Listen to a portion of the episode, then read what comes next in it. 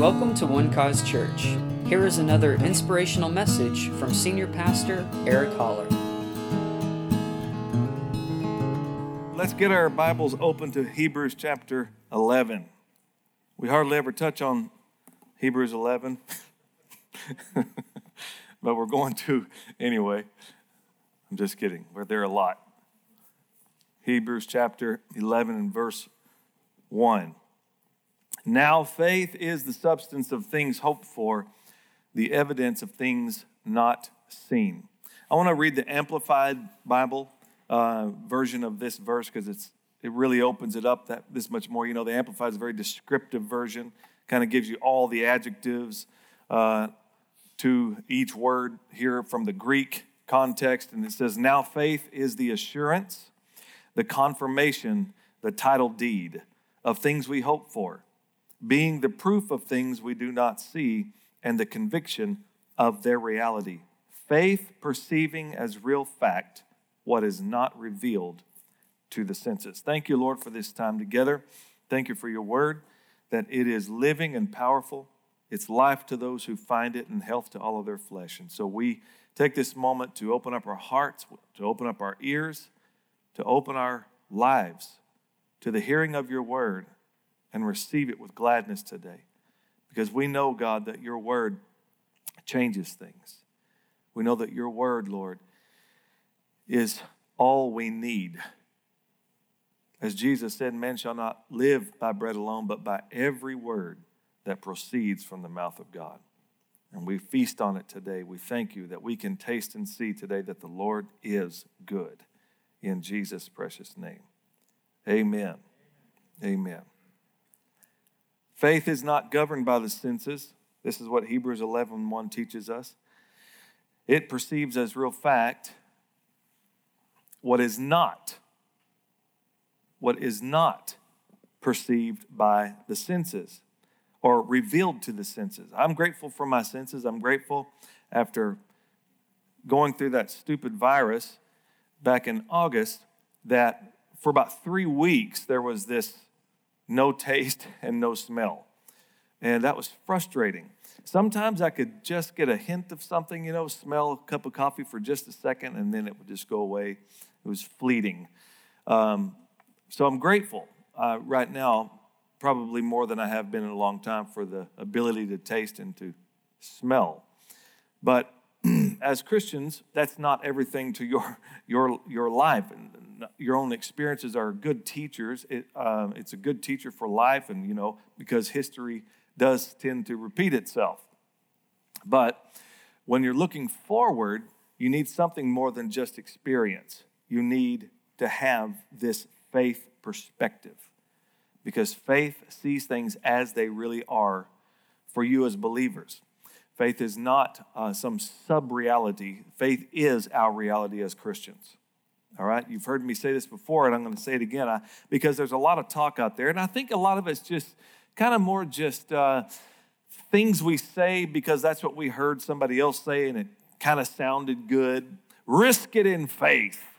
Risk it in faith. Risk it all in faith. Well, um, pardon me, faith is not risk. Faith is actually takes all the risk out. All right, faith is the assurance. Faith is the assurance, it's the substance. Doubt is risk. Fear is risk. Amen. Faith is surety. Amen. So there's no risk in believing God. Faith is the substance and an evidence. Faith is the victory, the Bible says, that overcomes the world. Are you out there today? Hey, listen, it's 10 o'clock. You should be wide awake by now. How many cups of coffee, coffee have you had yet? Hmm? I mean, you're welcome to run out there and grab one again to get a little bit more excited. but you can't just base your life on your feelings, your perception, or what you think. Those are all very helpful, uh, but they are not how we as Christians are to guide our lives. Amen? You know, if it feels good, it must be right is a very dangerous guide to follow because your feelings will play all sorts of tricks on you. Uh, if something is wrong, it is wrong regardless of how you feel or think about it. Amen. So, as I said, your senses can, are important, can be trusted in many ways, but what you can't always trust is your interpretation of them. So the only safe guide to follow when it comes to your life uh, is to trust God and His Word because faith in Him will always lead you in the right way. Uh, verse 2, it says, For by it the elders obtained a good testimony or a good report. And I like this. I like this truth about faith that it changes your story. It changes your story. And we need to remember that because you're going to be tempted at times to think that things haven't changed as a believer uh, about your own self, uh, about your relationship with the Lord. But Jesus did change everything. This new birth that you received in believing on the Lord Jesus Christ truly has changed everything. Because you were once darkness, but the Bible says now you are light in the Lord. You've been translated from the kingdom of darkness into the kingdom of his light. You were dead in sins, and now you're alive in Christ. The old things are gone, and the new things have come. Right? When you read the life of David, I love the story of David. There's so many, and I'm talking about David Garner in particular. Um, I love the, the life of, of King David, who was a, a, a warrior. First and foremost, he was a, he was a fierce warrior. The guy, God created this man to be a killing machine. As a matter of fact, he said, He trains my hands for war. How many of you know if God teaches you how to fight, you don't know how to lose? Right? He trains my hands for war. So God taught David how to fight, and you, and you better believe he won war after war after war, especially against those nasty Philistines. One in particular, Goliath. And so, but he, but not only was he that, but David was also, he was a poet as well. Uh, as well as being a fierce warrior, he was also a poet, a songwriter, and a singer, and a musician. And he, he even uh, had the um, skill of creating and, uh, new instruments and then learn how to play this new instrument and then teach others how to play it. He filled the house of God with music from instruments, many of them of which he invented himself. A marvelous, marvelous uh, uh, musician and um, singer and songwriter and all those things. Uh, but then he was also king. He was also the king of Israel, the greatest king that Israel ever had. As a matter of fact, when you go through the lineage of the kings of Israel, David is always the one that stands out. They give him the title, the great king. All right? There is no other great king like David. Now, there is the greater king than the great king, great David's greater son, Jesus Christ. But uh, as far as just a mere man, he's the great king. But he had some issues, didn't he? You know, he had some issues. Among all those heroic things about David and all those wonderful things, he also had some issues. And one particular story that the Bible tells about him is one that is quite dastardly of David. A sin that he committed that was premeditated calculated, cold blooded murder. And it was, he had his own man by the name of Uriah. Uriah was actually one of David's mighty men. And uh, Uriah the Hittite. Well, there was a time, the Bible says, you can read this over in, I believe it's Second Kings chapter 11. I think it's Kings. It's either, it's either Samuel or Kings, but I think it's Kings. I know the chapter's 11, so just find any chapter 11 and you'll come across this story somewhere. Um, anyway, it says, and in the spring, in the time when kings go out to war, David stayed in Jerusalem. That was a bad move on David's part because he's supposed to be out gathering spoils of war. And this is how they would come back, they'd bring the spoils of war, and this is how they would fund the kingdom. And God would give them the victory over their enemies. But David stayed back in Jerusalem. And so David stayed there and fell into a temptation in which he gave into that temptation because he's up on his roof one night and he sees a woman bathing on her roof. I have a feeling this is probably not David's first trip up there on the roof. Things tend to happen over time.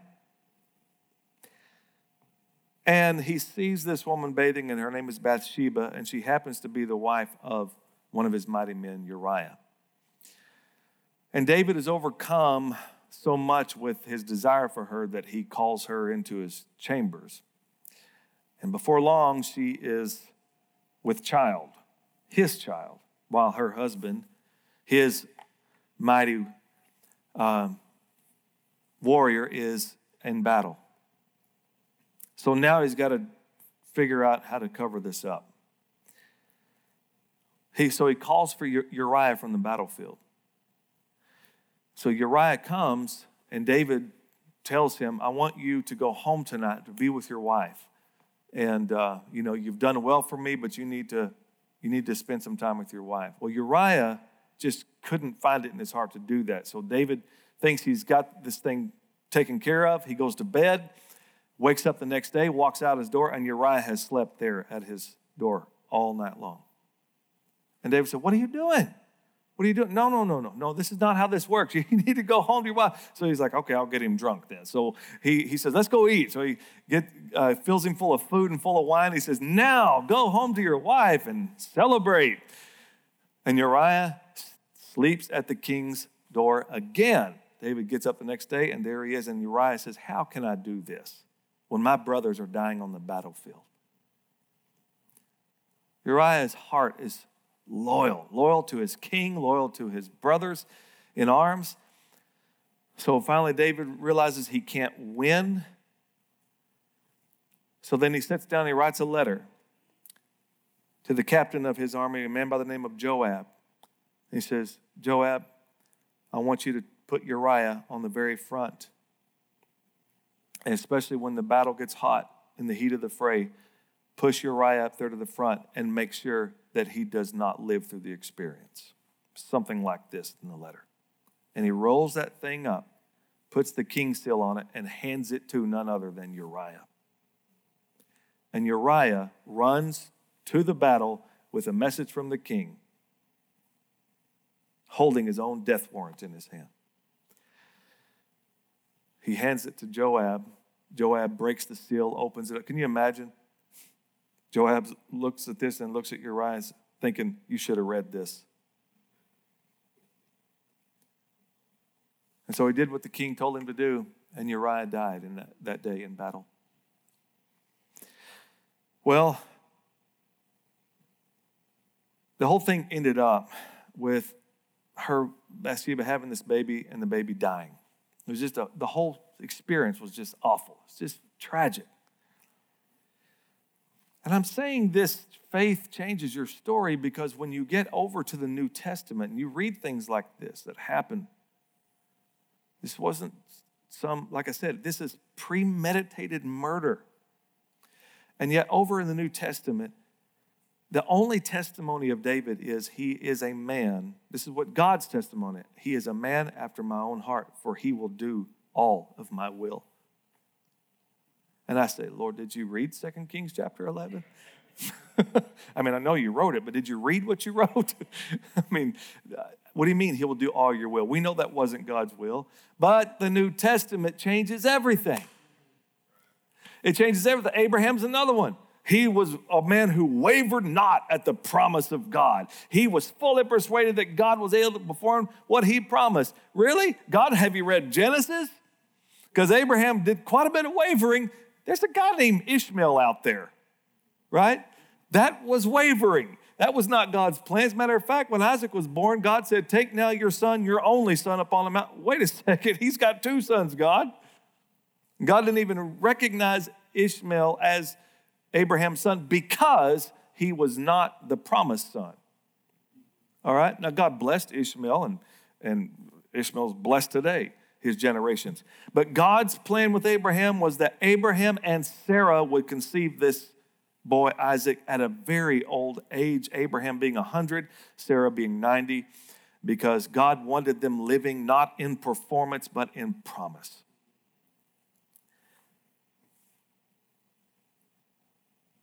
Abraham handed his wife over to two different foreign kings for fear of his own life because of her beauty and just let them take her into their harem. That's, I would describe that as wavering in your walk, your faith. But when you get to the New Testament, he wavered not. It's like God really did forget about our sins. He really did choose to forget. He did. Your sins, the Bible says, he would remember them no more. Aren't you grateful for that today? He's not, he's not mindful of your sins. You might be mindful of your sins. Probably a good chance you are because, I mean, it'd be nice to be able to have that delete mechanism in our head like God does, just like, what happened? Lord, you, I sinned. When? When did you say? I don't, I don't know anything about that. Imagine that. He said it will remember them no more because God was in Christ, reconciling the world to himself, not imputing their trespasses to them. Thank God for that. Aren't you grateful today that faith in, in God changes your story? Amen. Changes your whole story.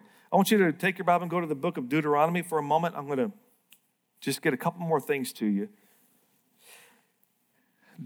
Deuteronomy chapter 19 and verse 15. This is why you need faith because the enemy, he is a he definitely uh, accounts sin. I mean, he's the inventor of it, but he's the one that's going to remind you of that. That's not the Lord reminding you of your sin. The Lord reminds you and, and makes you aware of and convicts you of your righteousness. The enemy's always accusing.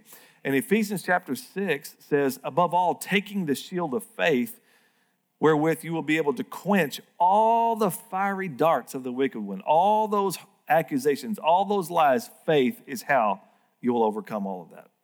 All right? That's why we need faith in God. All right, so now Deuteronomy 19 15, one witness shall not rise against a man concerning any iniquity or any sin that he commits. By the mouth of two or three witnesses, the matter shall be established.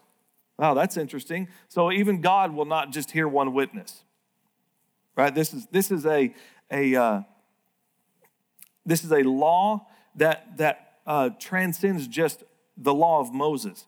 Jesus later said, if um, if a man falls into a certain sin, then you confront him about it, and if he doesn't, if he doesn't repent, you know, then bring it before the church by the mouths of two or three witnesses, the matter shall be established. The apostle Paul, writing to the Corinthian church, says, This will be the second time I'm coming, no, the third time, second or third time I'm coming to you by the mouth of two or three witnesses, the matter shall be established. So, as far as God is concerned, there need to be two or three to establish any matter. Father, Son, Holy Spirit, they are three. And so the Word of God is established because of Father, Son, and Holy Spirit giving witness to it. Powerful thought. That's why by the time it leaves the Godhead, the word leaves the Godhead, it is fully established matter. Now, the enemy is one, and he accuses you and he tries to stand witness against you, but I'm here to give you some good news today. God don't even listen to him because he's just one. But the Father, the Son, and the Holy Spirit, they're witnesses uh, about you as well. What do they say about you? You are the righteousness of God in Christ today. Hallelujah. You are healed by his stripes. Come on, talk to me today. This is good news. Three witnesses are speaking on your behalf, and those that matter will be established. Now, listen, it doesn't automatically get established until you agree with it until you come into agreement. The word of God is living. The Bible says in Hebrews 4:12, the word of God is living and powerful and sharper than any two-edged sword. The word two-edged means twice spoken. All right? So God speaks, and that's one edge of that sword. Guess what? When you come into agreement, the other edge is on the sword. So now, now you have the highest authority in the earth. That's why Jesus said, Say, declare, your kingdom come, your will be done on earth as it is in heaven, because it, the word of God is forever established in heaven, the Bible says. How are we going to get it established on the earth? We agree with it. We come into agreement with what the word of God says. We say what he says so that we can get the matter established that is in heaven here on the earth. All right? And there ain't nothing that the lousy, nasty devil can do about it. Now, but here's the thing if you believe his lie, and you agree with him, now you got two witnesses. And that matter can be established in your life. So you need to refuse the lie. Do not repeat the lie. Don't parrot the lie. Speak the word. Speak the word. Tell somebody next to you, speak the word. Amen. You become a whole new creation. Your story changes, and that's what you must believe. No matter what you feel or think about it, no matter what you hear, just know that you know that you know in Him all things have been made brand new. Praise God. And God is not holding your sins against you. That helps you to be able to run your race swiftly, to keep looking forward, looking unto Jesus, the author and the finisher of your faith. Amen. And verse 3 By faith we understand that the worlds were framed by the word of God, so that the things which are seen were not made of things which are visible. The invisible God spoke invisible words, and a visible world appeared. Amen. And it was framed, it says it's framed by the word of God. And this last thought I want to get to you today is faith helps you understand the power of words. By faith, we understand that the worlds were framed by the word of God. And the reason we need to understand the power of words is because we're made in his image. When God speaks, things happen. He's made you to be able to speak and things happen. Proverbs says it like this death and life are in the power of the what? Yeah. It doesn't say death and life are in the power of God or in the power of the devil. Death and life are in the power of the tongue. And they that love it will eat the fruit thereof. Huh? Let me just remind you again today. Let's all do this for just a second. We've done this before, but just to get the picture again, it says that the power of the tongue is the word yad, the Hebrew word. It means hand. Death and life are in the hand of the tongue. Isn't that something? So, what you're doing is you're attaching your life to whatever you're talking about. Remember the kid in the Christmas story?